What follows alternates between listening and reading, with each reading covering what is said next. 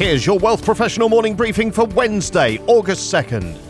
Canaccord Genuity Group has cut about 75 jobs in Canada, primarily in its capital markets division, amid a dearth of deal making activity. Bloomberg reports the terminations on Tuesday represent about 7% of the firm's 1,200 workers in Canada, according to people familiar with the matter. The move marks the second round of job cuts Canaccord has taken in response to a global slowdown in deal making and new equity issuances, with the firm laying off about 25 people in its US capital markets unit last month. That represented about 6% of the division's roughly 400 employees. Canaccord's management said in a memo to staff announcing the Canadian cuts on Tuesday that the firm had been evaluating each area of its business in its new fiscal year, which started in April, to design an economic structure consistent with the current and forecasted economic environment.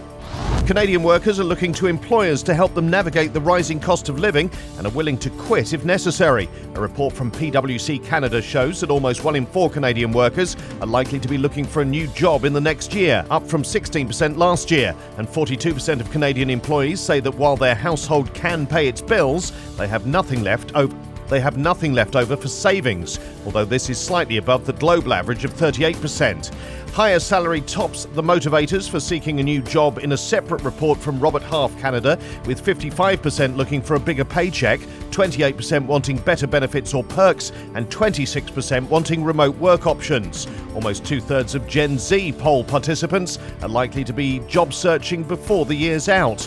While paying bills is an immediate concern, Canadians' longer term career concerns and how that impacts their finances are also highlighted in the PwC report.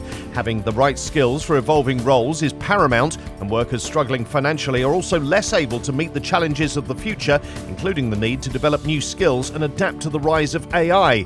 For those already struggling to pay bills, 62% are less likely to be actively seeking out opportunities to develop new skills than those who pay their bills comfortably. Those workers who are more financially secure are more likely to seek feedback at work and use it to improve their performance than those who are struggling financially.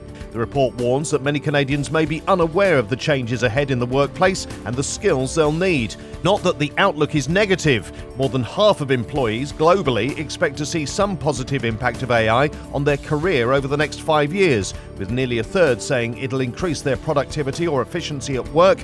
And many workers also view AI as an opportunity to learn new skills.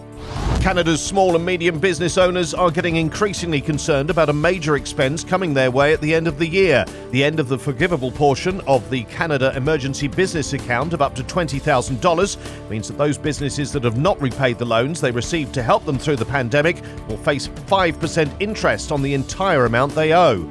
More than 30,000 business owners have now signed a petition from the Canadian Federation of Independent Business urging Ottawa to extend the repayment deadline, along with other improvements to the pandemic support.